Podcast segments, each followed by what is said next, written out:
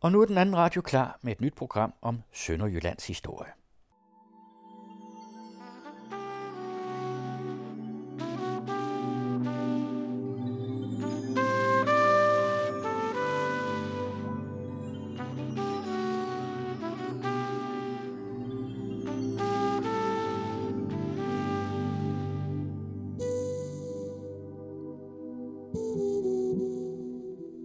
Velkommen til Rømø. Velkommen til Sønderjylland, og velkommen til det andet program i serien Sønderjylland fortæller Danmarks historie.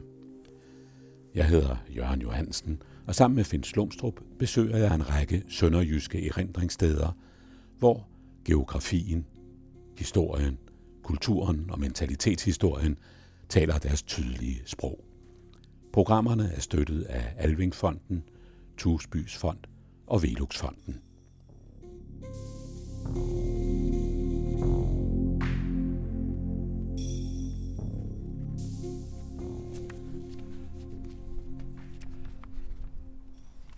Finn Slumstrup, vi står sådan omtrent midt på Rømø, og vi står ved øh, kommandørgården. Øh, og det er jo i hvert fald øh, en gård, som fortæller en historie om den velstand, der også har været til stede på Rømø i Afgjort.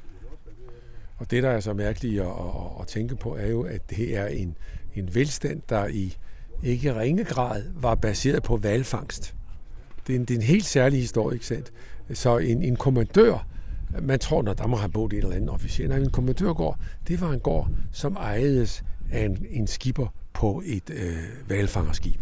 Ja, og det var valfangerskibe, der kom fra, ja, fra Holland, øh, fra Hamburg, ja. og, og det var så i det hele taget jo et af de steder, hvor dansk sømandskunde Ja. øh, allierede sig med det store udland. Ja, hollandske og tyske øh, skibe, dansk skipper, valfangst ved Grønland. Øh, og og øh, på et tidspunkt, da det kulminerer i 1700-tallet, der er der faktisk i hvert fald 50 valskibere på Rømø. Øh, og, og det er jo noget, som øen i, i nogen grad, ikke mindst turistmæssigt, prøve øh, prøver på at holde fast ved. Den store kommandørgård her er fra 1748, og øh, når det altid er den, folk nu tager op og ser, så skyldes det jo A.P. Møller og hustru Justine McKinney Møllers fond for almene formål, der jo har betydet utrolig meget for hele Sønderjyllands udseende. Sønderjylland og Sydslesvig, der har A.P. Møller-fonden givet millioner. Øh, og hovedrestaureringen af kommandørgården her, vi er jo uden for sæsonen, så der er lukket. Sæsonen starter jo først til maj. Men øh, alligevel kan man godt se udefra, at den er velholdt, og hvis man kom derind, så kunne man netop se, der er jo hollandske kakler og stukloft og alt det der, som, som netop var i den kulturprægning. Og så er der meget tydelige minder om øh, valfangsten også, fordi der opbevares valparter. Ja, ja, ja. Og, øh, ja, ja. Og her, hvor vi står, så får man også et indtryk af, hvordan øh, vadehavsbyggeriet har set ud. Ikke? Fordi vi står og kigger over på sådan en lille, nærmest græsforhøjning. Ja, ja, hvor- op på, op på vaften. Ja. Så man ligger lige de der øh, halvanden meter højere, hvis vandet kommer. Og halvanden meter kan det, kan det hurtigt komme over, ikke? Det er jo meget fladt. Vi er jo kørt over en øh, 9 km lang dæmning for at komme ud til Rømø. Øh, en dæmning, der blev bygget efter krigen. Øh, der bor omkring øh, 800 mennesker på, på Rømø. Øh, men under krigen var der så også 1600 tyskere. Det var en ø, hvor, hvor, hvor den tyske øh, værnemagt var, var kraftigt til stede, for det ligger jo strategisk herude i havet, ikke sandt? Øh, men, men det er igen klassisk vadehavsbyggeri. Vi står jo også midt i Danmarks øh, største nationalpark, Nationalpark Vadehavet, og det er jo UNESCO-kulturarv og alt muligt. Øh, Vadehavet strækker sig jo oppe fra Blåvandshuk, øh, noget nord for os, og så ned til Den Helder i Holland. 500 km. Der ligger dette fantastiske øh, landskab. Et fantastisk landskab, og jo igennem århundreder også et meget udsat landskab. For en del af Rømø-historien, det er så også øh, historien om de store mandedrukninger, Det hvor det. i tusindvis af mennesker Ja, ja. er omkommet ved, ved stormflod. Ja, det er jo ikke bare mennesker, der er jo også, øh, det er jo også øh, øer, der er forsvundet. Simpelthen altså landskabet har jo forandret sig øh, blivende med nogle af de store stormfloder. Der er bare en ø eller flere, der er forsvundet, ikke sandt? Og du har jo stadigvæk savnet om Rungholt. Det er, en, det er en forsvundne by, der ligger dernede, og på stille aftener kan man faktisk godt høre klokken i kirken i Rungholt. Så, så, så det, det er meget specielt. Men hvis man studerer kortene, så kan man, der kan man især se, hvor dramatisk det har været, ikke sandt? Øh, og kortet i dag og kortet for nogle hundrede år siden, det er forskelligt. Og det er så også på en måde en, øh, ja, en historie, der kan lede tankerne hen i retning af nogle af de øh, områder, stillehavsområder for eksempel i dag, der er truet af, Jamen, af stigende vandstand. Afgjort. Øh, her har man hele tiden haft den trussel inde på livet, øh, at det kommer. Man ved ikke, hvornår. Pludselig er den der, ikke sandt? Øh, men her er vi selvfølgelig et sted, hvor digebyggeriet er, er meget flot øh, gennemført efterhånden, men samtidig livsnødvendigt.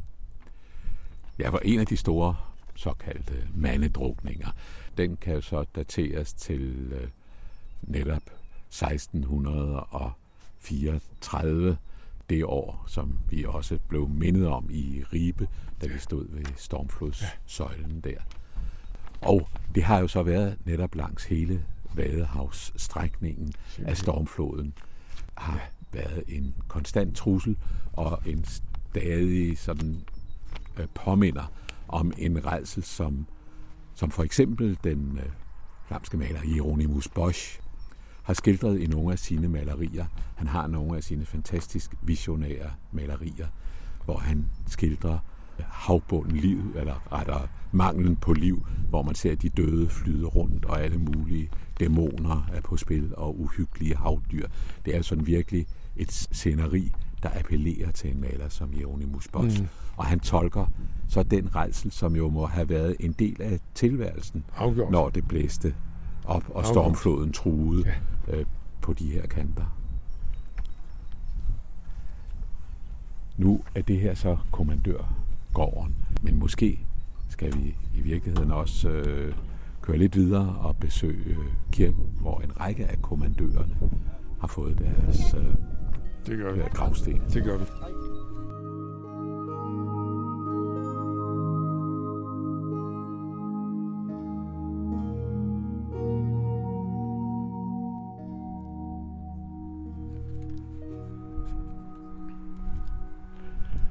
kommet fra Toftum og kommandørgården i Toftum til kirkegården her ved Kirkeby Kirke, og vi står med en række gravsten foran os. De står op af den hvide kirkegårdsmur, og man kan se, at mange af dem, der har deres sten stående her, de har netop baggrund i Toftum. Og øh, ja, vi står og kigger på en ret usædvanlig gravsten. Ja, den, den, er, den er ret fantastisk, altså. Det, det er den ærlige og velagtede mand, salig Niels Pedersen fra Toftum. Han døde den 29. august 1771 i hans alders 78. 20. år. Men der hviler også hans kære hustru, den ærlige og gudfrygtige matrone, salig Maren Nils kone, og hun døde i 1764. Så han blev altså enke mand. Men det, der er det specielt, var, at der står så her, at de, hun skænkede ham øh, 12 børn, 6 sønner og 6 døtre. Og så nede for neden, der har man så, der har man simpelthen ægteparet. De står der med hinanden i hånden, og så er der 12 børn. Og nedenunder står der så, se, her er vi og de børn, som Herren har givet os. Det, det, det, det er slet ikke til at stå for. Der er nogle meget fine små børn, der står på ræd og række ja, der. Det er nogle de er artige, under ægte, ægte, ægte parret. De er artige alle 12. Men det er jo så altså ja, en af de mænd, der har været med til også at skaffe velstand til øh, Rømø på et tidspunkt her i 1600- og 1700-tallet, ja, hvor det... velfangsten måske var på sit højeste, fordi kommandørerne i det hele taget, søfolkene her fra Rømø, de har virkelig spillet en stor rolle. Det har de i hvert fald, øh, og det viser jo også velstand. Vi snakker jo her om, om gravsten, der er to meter høje, ikke sandt? Øh, og så har man så fået den gode idé på et tidspunkt at samle dem sammen og se, der er nogen 30 her, langs med kirkemuren er de sat op som et, et enestående minde, kan man sige. Ikke bare om de konkrete personer, men også om der i 1700-tallet, hvor, hvor velstanden er stor. Det er også der, hvor, hvor kirken bliver yderligere udvidet. Der står 1737 over på et af flere tværskibe, som man bygger på kirken i, i 1700-tallet. Øh, det kan være svært at forstå i dag, men den øh, valfangst øh, gav virkelig velstand til Rømø.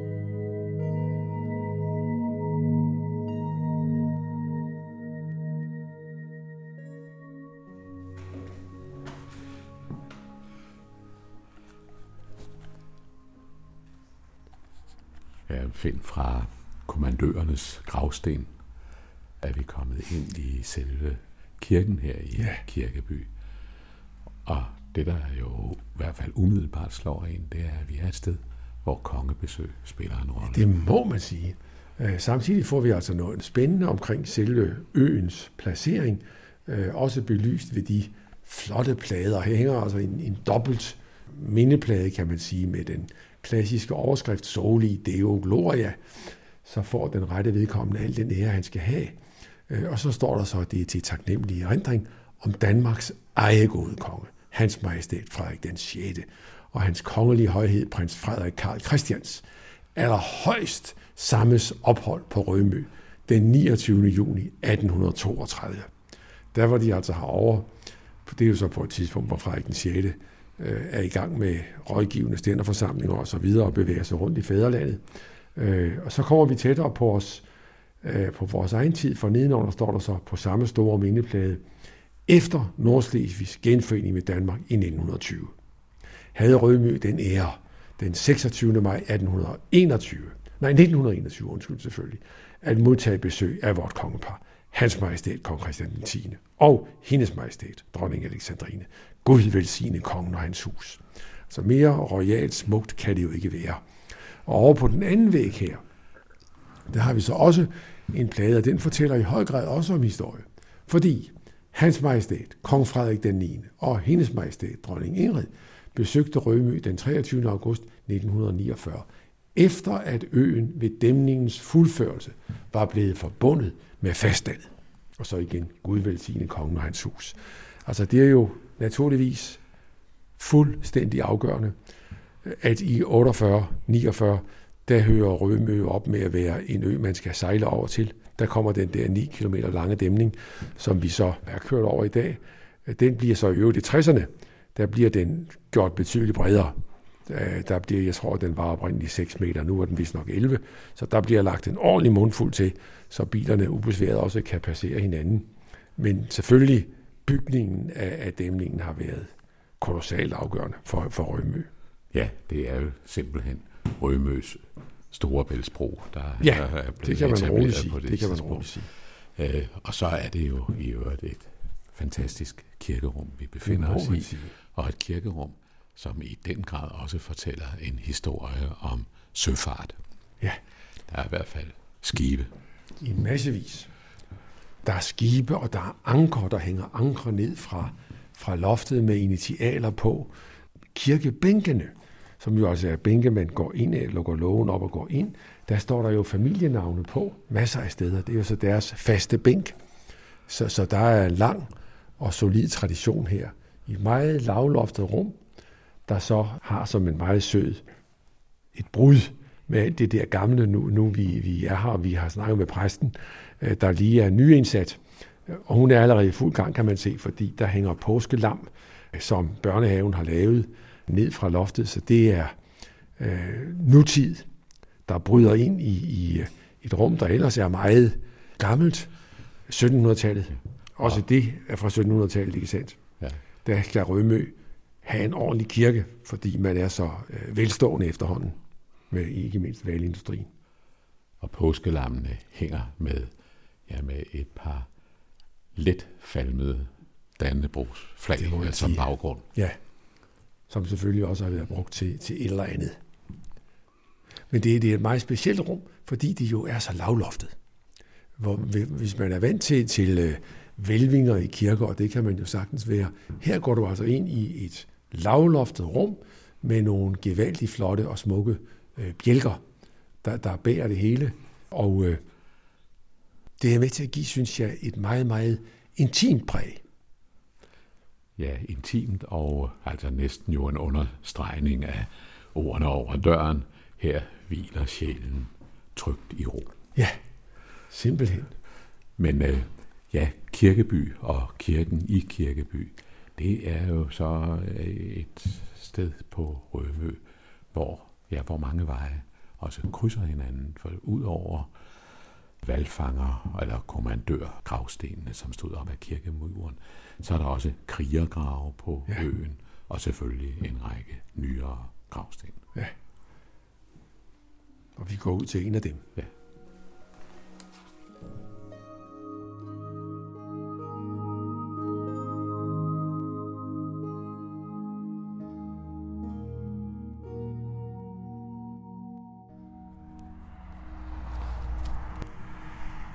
Når du sagde inde i, øh, i kirken, Jørgen, at, at der også var nyere gravsten, så var det fordi, øh, vi havde aftalt, at jeg ville gerne herud til den gravsten her. Øh, for det er forfatteren Peter Seberg, der ligger her. Han dør i 1999. Øh, han har en meget lys sten, og desværre er den sværere og sværere at læse. Så selvom det kun er egentlig få år siden, så skal man gøre sig umage, men jeg har jo været her før, så jeg kan stadigvæk gendanne mig, hvad det er, der egentlig står. Øh, så siger folk, at Peter Sieberg, han var ikke fra Rømø. Det var han heller ikke. Peter Sieberg var født over på Haderslevkanten i 1925, og øh, var jo så ikke mindst museumsmand i Viborg i mange år, forfatter, og boede til sidst sammen med sin kone Katrine Using over på Krogerup og i, på Sjælland. Men Rømø var der altid. Han holdt kolossalt meget af Rømø, og som, som øh, ung, faktisk helt ung, øh, køber han sammen med nogle kammerater et gammelt hus her på Rømø.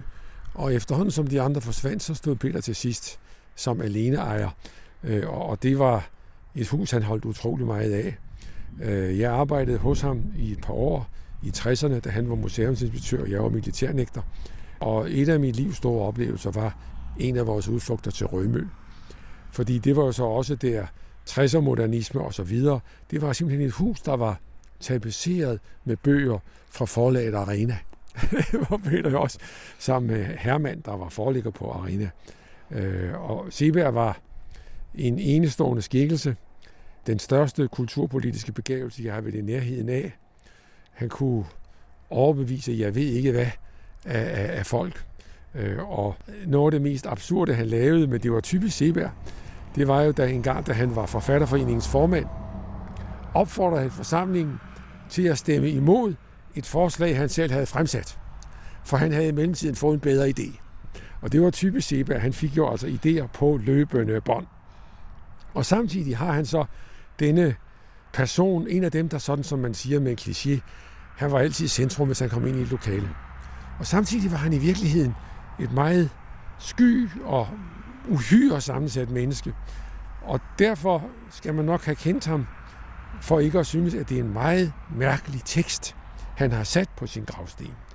Der står, jeg ønsker vel blot at være en af dem, der kommer ud af skovbrynet, og bag markerne ser byen og fjorden, og hører stemmer tale. det, det står ja, der. Ja. Og, og et eller andet sted er det alligevel en rigtig tekst. Jeg tænkte på nu, da vi skulle have ned, så sad jeg og kiggede i nogle af hans bøger, og, og, og så slog det mig, han elskede jo den korte form, øh, men han havde sans for de helt små ting. Øh, og i den tekstsamling, må man nærmest kalde den, der hedder Halvdelen af natten, som han udgav i 97, der er der en lille bitte tekst, som jeg godt vil læse, mens vi står her ved Petersten. Det hedder Ørntvist. Den kom farende om forbi et stoleben, men blev fanget af gulvfejningens lille stribe støv. Den lå på ryggen og sprællede, men blev heldigt nok væltet om på benene og for så ud af skidstriben, hen mod et andet stoleben, hvor den blev inddraget i en samlende fejebevægelse, der skabte en stor dyngestøv, peberkorn, fine urteblade og en enkelt stump sølvpapir, som var svær at få fejet med. Inde i bunken sprællede ørnsvisten for at komme ud, men rigtig fri blev den først, da opfejningen i fejebakken skabte åbenhed i bunken. Den får afsted. Den reddede livet inde under håndvasken. Det er noget, en ørnsvist skal kunne klare flere gange om dagen. Det var en hilsen til Peter. Og hvis vi så bryder hans ugenerthed her, ja. så er han jo omgivet af en række meget karakteristiske gravsten. At det lige over, eller skråt over for hans grav, der er der begravet en ukendt sømand. Fra 1944. Ja, og, og hvis man kigger lidt længere øh, over imod øh, ja, kirkegårdsmuren igen, øh, så står der en række ensartede ja. gravsten på stribe. Det er så krigergrave, og det er, ja, det er vel engelske flyvere, der ligger begravet ja. på ræd og række ja, derovre. Det er det.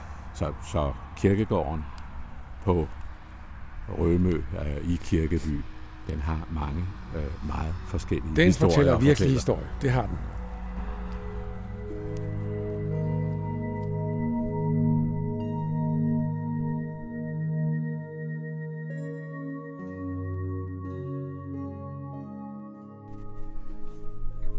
Find, vi er kørt til La Kolk Strand. Og La Kolk Strand, ja, det er på en eller anden måde et sted, man næsten skal ankomme til i bil, fordi øh, stranden her, som jo, jeg ved ikke, hvor bred sandstranden er, men den er i hvert fald bred. Mange, mange hundrede meter. Det er forskellige hundrede meter.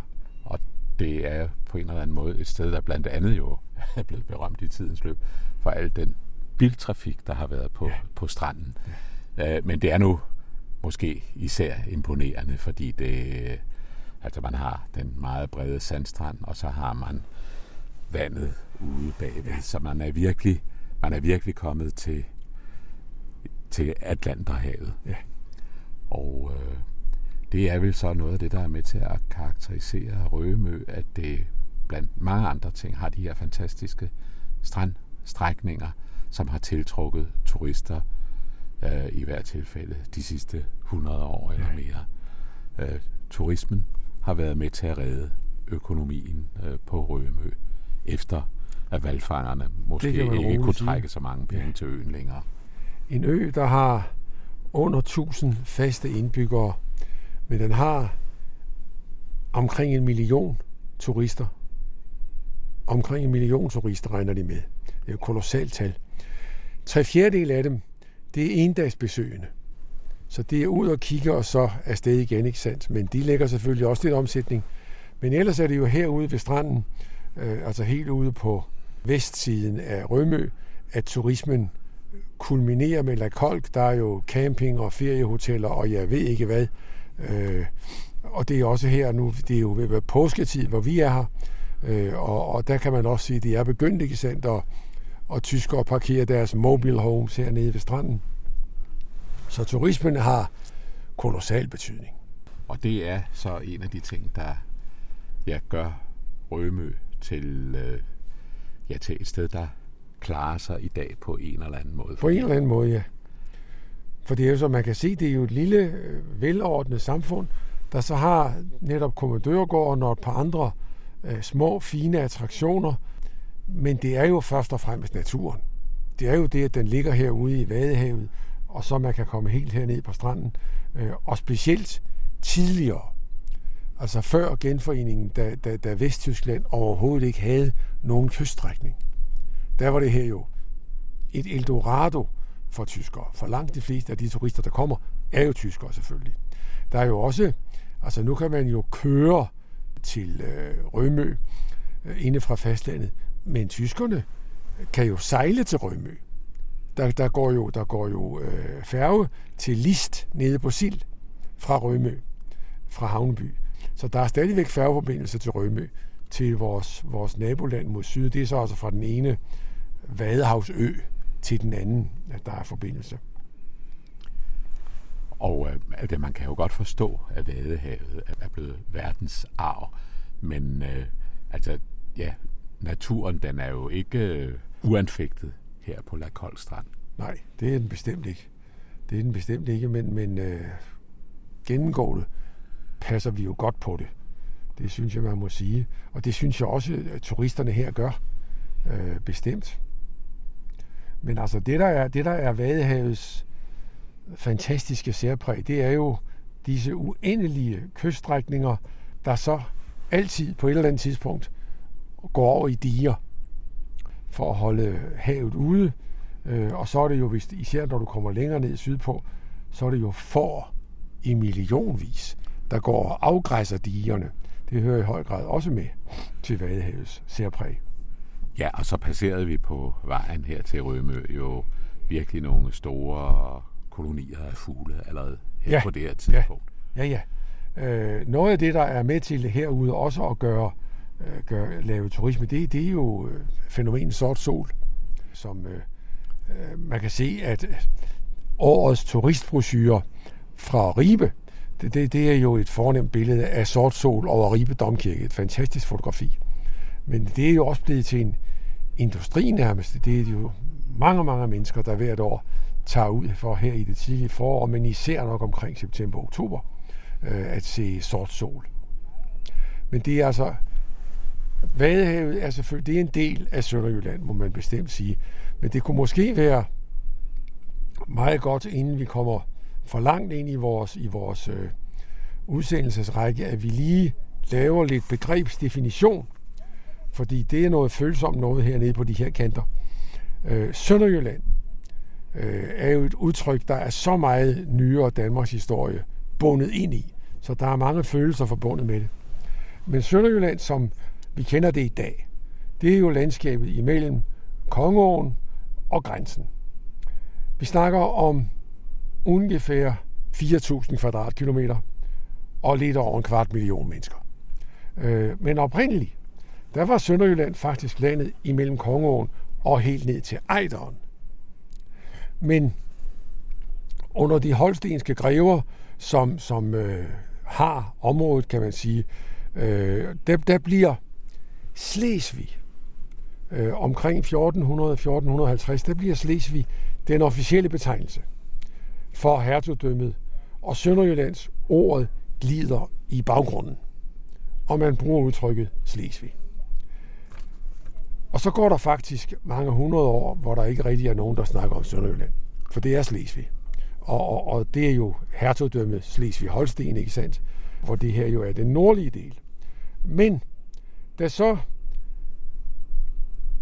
nationalbevægelserne begynder i 1830'erne og 40'erne, der begynder de dansksindede at tale om Sønderjylland. Ordet begynder at, at få ny energi, og efter 1864, der får det for alvor energi. Og de dansksindede taler om Sønderjylland i så høj grad, at det faktisk ved en preussisk domstol i 1895 bliver forbudt at bruge ordet, udtrykket Sønderjylland.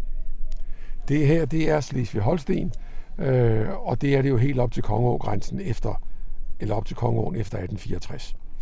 I 1920, med genforeningen, øh, og det er jo det tricky ved det her, vi kalder det genforeningen, men i virkeligheden er det jo det århundrede gamle hertugdømme Slesvig, der bliver skåret midt over.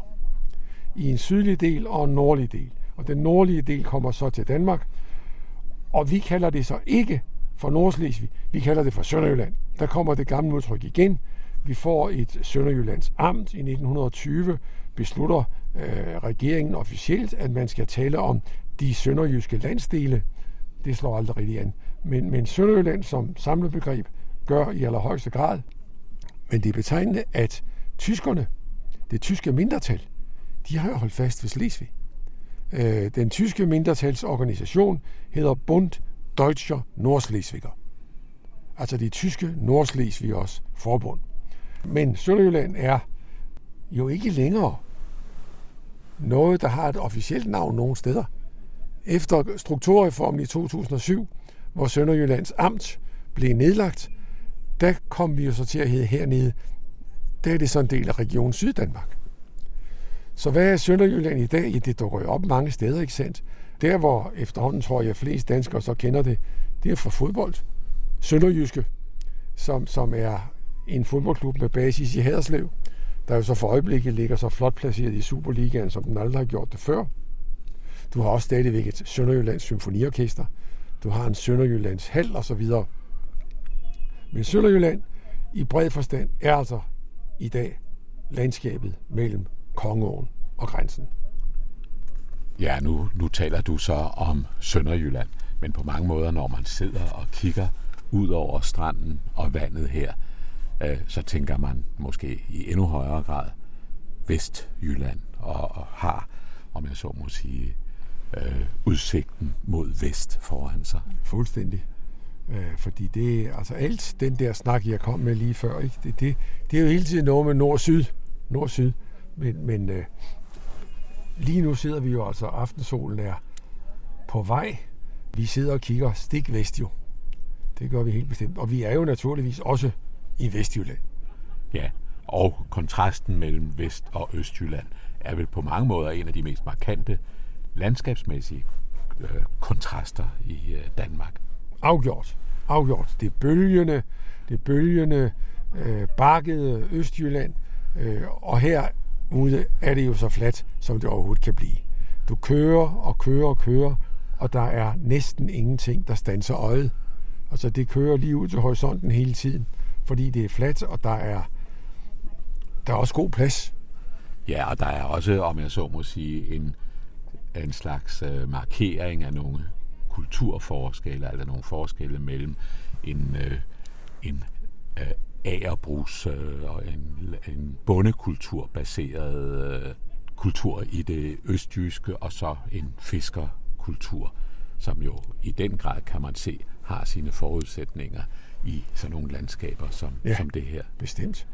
Og som, Øh. som jo bliver understreget her på Rømø netop med valgfang og kommandøren Ja. ja. og hele den øh, øh, bevægelse ud øh, på havet. Ja.